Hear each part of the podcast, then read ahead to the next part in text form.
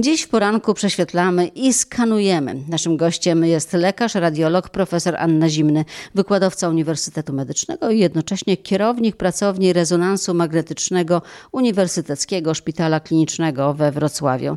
Zanim porozmawiamy o badaniach i o sprzęcie, kilka słów o pacjentach, którym udało się zmienić życie. Takich historii mamy na swoim koncie, troszkę tym bardziej, że jesteśmy uniwersyteckim szpitalem klinicznym, więc trafiają do nas najciekawsze przypadki.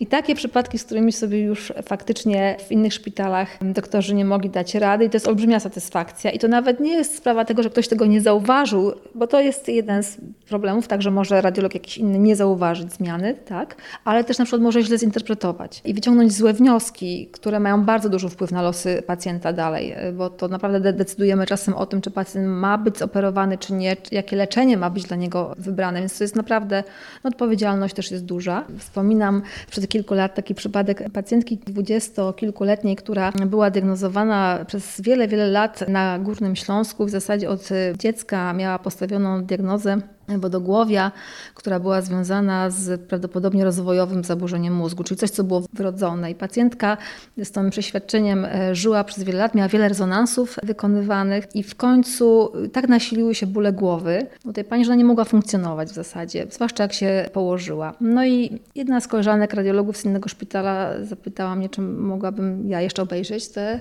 e, badania poprzednio wykonane, więc zobaczyłam, nie za bardzo mi się ich jakość podobała, więc poprosiłam, żeby pani do nas przyjechała się zbadać i okazało się, że pani miała guz, który był zlokalizowany na pograniczu czaszki i kręgosłupa szyjnego, który żeby go zobrazować, trzeba było naprawdę specjalne sekwencje takie w rezonansie zastosować. Które Nikt wcześniej tego nie zrobił. Tak, tak? Na to jakby nie wpadł, tak. I to była przyczyna tego, że u tej pacjentki tworzyło się wodogłowie. Ta pani przez po prostu kilkanaście lat swojego życia strasznie cierpiała i została zoperowana z sukcesem od razu, w zasadzie w ciągu dwóch dni i jest zdrowa i jest super.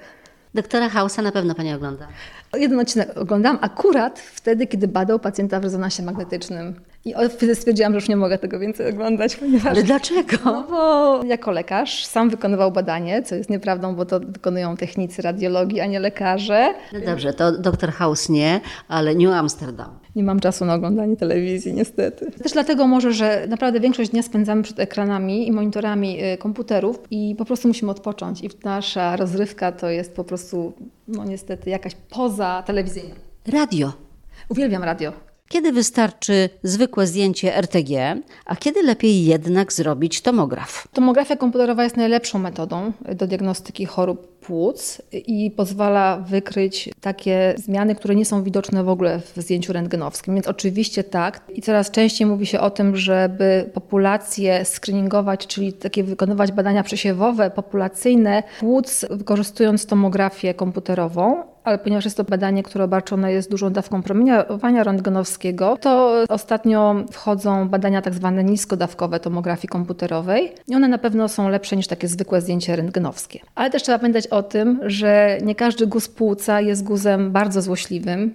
Więc może się tak zdarzyć, że pacjent będzie miał zdjęcie rentgenowskie, tam będzie guz nawet 3 cm płuca, ale może na tyle mieć pacjent szczęście, że jest to zmiana, która jest zmianą łagodną. Tam też są zmiany łagodne, tylko złośliwe w płucach, więc się okaże, że będzie mimo wszystko mógł być skutecznie leczony. Zdjęcie rentgenowskie to jest płaski obraz. Tak, takie zwykłe zdjęcie rentgenowskie jest e, faktycznie dwuwymiarowym badaniem, jeśli zrobimy je w jednej projekcji. Kiedyś częściej wykonywało się jeszcze jako komplet zdjęcie boczne, właśnie po to, żeby móc zobaczyć w takim trochę 3D obrazie płuca. Natomiast obecnie w dobie tomografii komputerowej, jeśli mamy jakąkolwiek wątpliwość, jeżeli zobaczymy coś w tym zwykłym zdjęciu rentgenowskim, albo pacjent ma objawy, które nas niepokoją, to badaniem z wyboru w diagnostyce chorób płuc jest zawsze tomografia komputerowa. Czy rzeczywiście jest jakaś określona ilość badań, powyżej której na przykład to jest szkodliwe? Zdjęcie rentgenowskie płuc jest badaniem obarczonym minimalnym no, szkodliwością. To jest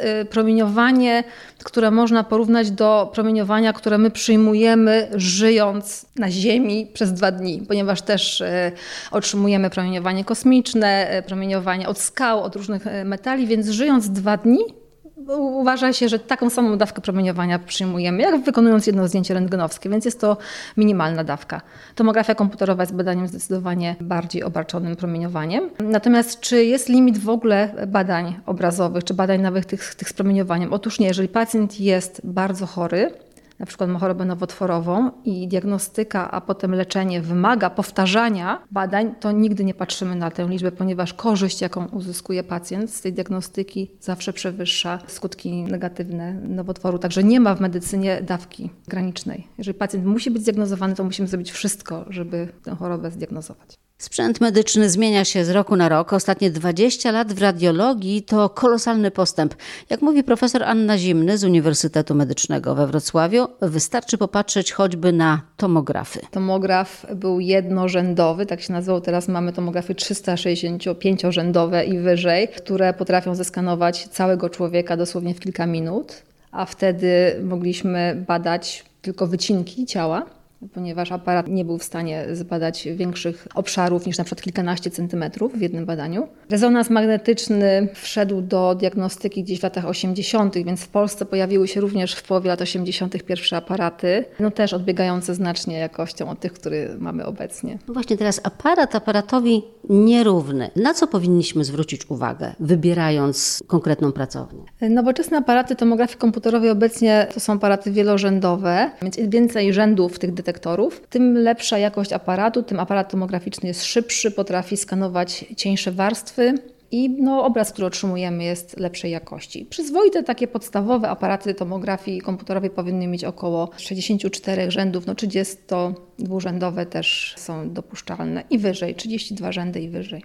My w naszym szpitalu mamy no, 64-rzędowe minimum, 256 rzędów i wyżej. To teraz przejdźmy do rezonansu. Rezonanse powinny być wysokopolowe, bo mówimy o natężeniu pola magnetycznego i to jest 1,5 Tesla i 3 Tesla. I to są takie standardowe aparaty, w zasadzie 1,5 Teslowy aparat to jest taki standardowy, a 3 Teslowy uważa się, że już jest taki bardziej zaawansowany. Też trzeba o tym pamiętać, że nie zawsze aparat 3 Teslowy jest lepszy niż aparat 1,5 Teslowy. W niektórych sytuacjach aparat 1,5 Teslowy jest lepszy, daje mniej artefaktów niż aparat 3 Teslowy. Aparat 3 Teslowy jest bardzo wrażliwy. Pacjent, który nie współpracuje, który się porusza, powoduje, że w aparacie 3 Teslowym mamy gorszy obraz. Można pacjenta uśpić. Czasem musimy usypiać. Oczywiście dzieci wszystkie usypiamy, ponieważ rezonans jest badaniem bezpiecznym. Badamy dzieci, począwszy od wcześniaków, nawet płody, dzieci, które są jeszcze w łonie e, mam, też badamy w rezonansie magnetycznym. E, następnie wcześniaki, noworodki, no, małe dzieci do szóstego roku życia, wszystkie wymagają znieczulenia ogólnego. I również znieczulamy czasem dorosłych. I to są osoby, które mają klaustrofobię, czyli bardzo boją się małych pomieszczeń. W rezonansie jednak trzeba leżeć w tunelu wąskim. Zdarzają się tacy pacjenci? Tak, i to nawet nie tak rzadko. I tylko dlatego znieczulamy pacjentów, że po prostu boją się e, leżeć w aparacie. To są wszystkie te osoby, które boją się jechać windą, które czują się niekomfortowo w małych pomieszczeniach. I znieczulamy również pacjentów dorosłych, którzy są niewspółpracujący, którzy są dorośli, na przykład niepełnosprawni umysłowo, albo mają jakieś mm, tiki ruchowe, są pobudzeni, którzy wiemy, że nie będą leżeć e, spokojnie przez długi czas. O radiologii opowiada dziś w Radiu Wrocław profesor Anna Zimny z Uniwersytetu Medycznego we Wrocławiu. Tomograf czy rezonans?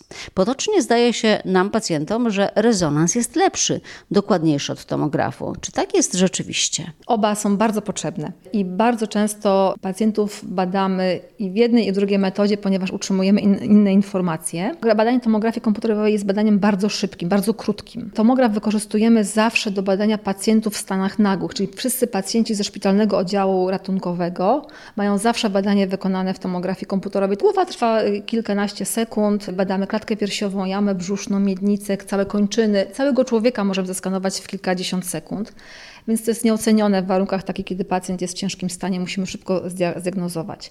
Badania rezonansu magnetycznego są badania bardzo długie, minimum 20 minut do godziny, do półtorej godziny jedno badanie trwa. To, czym się jeszcze różnią, to to, że na przykład e, płuca badamy tylko w tomografii komputerowej. Lepiej widać? Bo lepiej widać zmiany, tak. To też wynika z budowy płuc, z samej techniki e, wykonywania badania. Także dlatego tomografia jest badaniem z wyboru do badania płuc, a nie rezonans.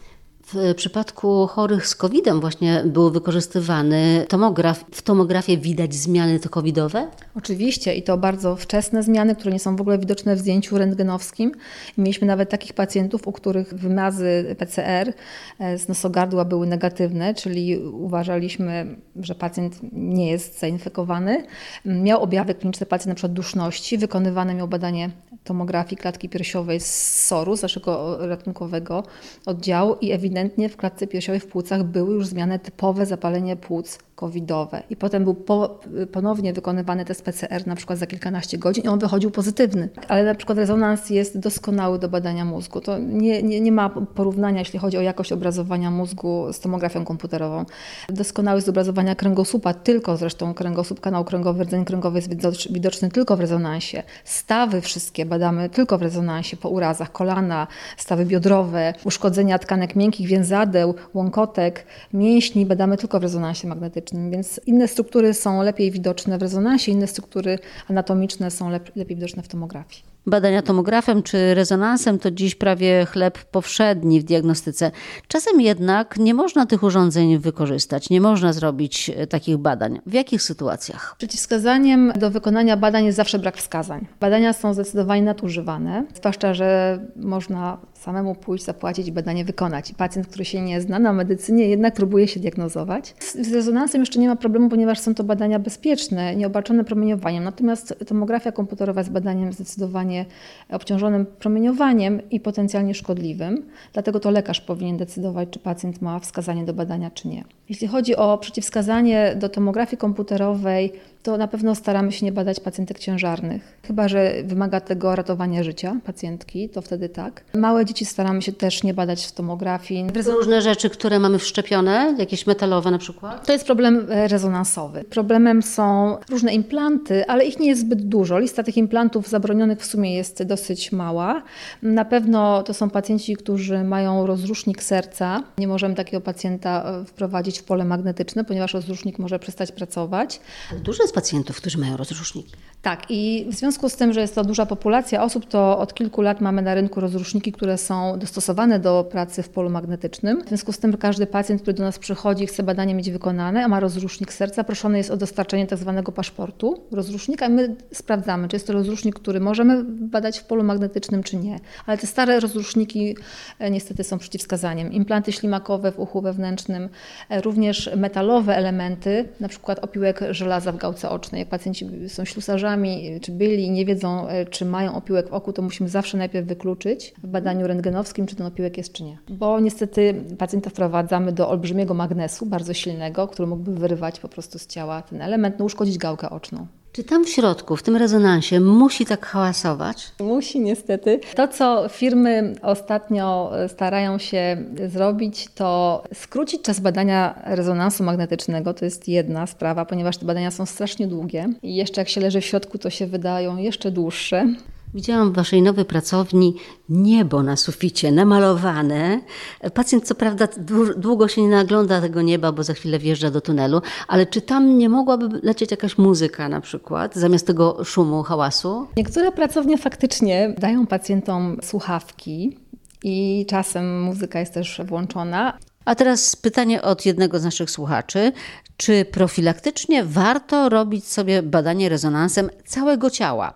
Na przykład niektóre pracownie reklamują się, że dostajemy około 2000 skanów w godzinę. Jest to dosyć trudne pytanie, ponieważ musimy pamiętać o tym, że my wykonując badanie rezonansu magnetycznego, to każdy odcinek ciała badamy bardzo dokładnie osobno. Badanie głowy osobno wykonuje się badanie szyi, badanie jamy brzusznej, badanie miednicy, inne to jest badanie prostaty zupełnie, mimo że jest elementem miednicy. To jest zupełnie inny protokół badania. Kończyny też osobno trzeba badać i to osobno ramię, osobno przedramię.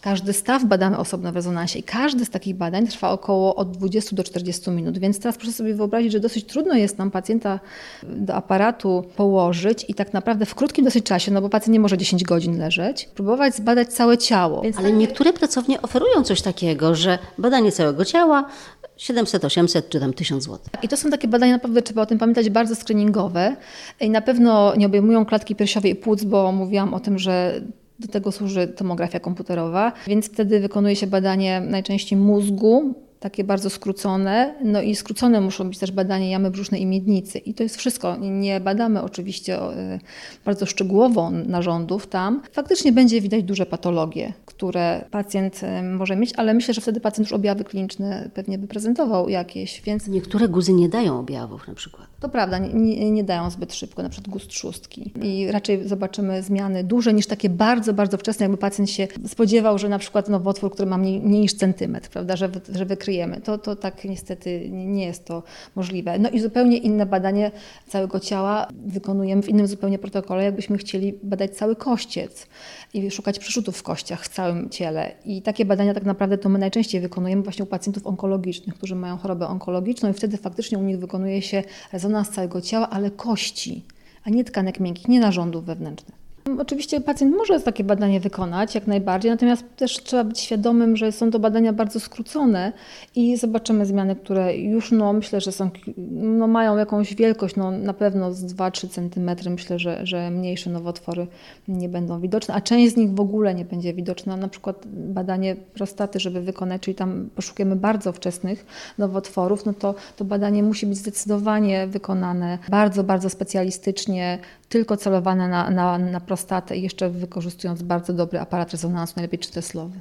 I na koniec ostatnie pytanie do radiologa. Dlaczego badania kontrolne powinny wykonywać się na tym samym aparacie? Oczywiście nie zawsze jest to wykonalne, ale zwłaszcza w rezonansie mózgowia to jest to bardzo przydatne, ponieważ jednak każdy aparat troszkę inaczej skanuje, a jeszcze mamy aparaty półtora teslowe i trzy teslowe, które dają troszkę inny obraz, więc warto, jeżeli mamy jakąś chorobę, którą musimy obserwować w czasie, to po prostu faktycznie badać pacjentów na podobnych aparatach. Co Pani lubi w radiologii? Ja lubię w radiologii pracę intelektualną i detektywistyczną.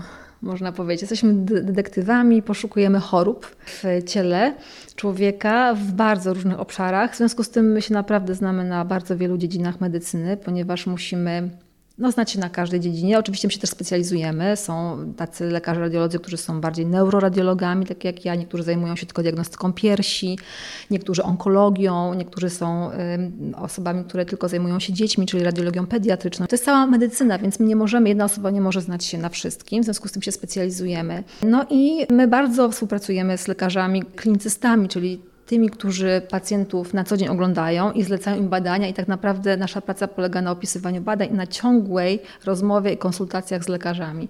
Nas pacjent za bardzo nie widzi, ale my tam w tle cały czas jesteśmy.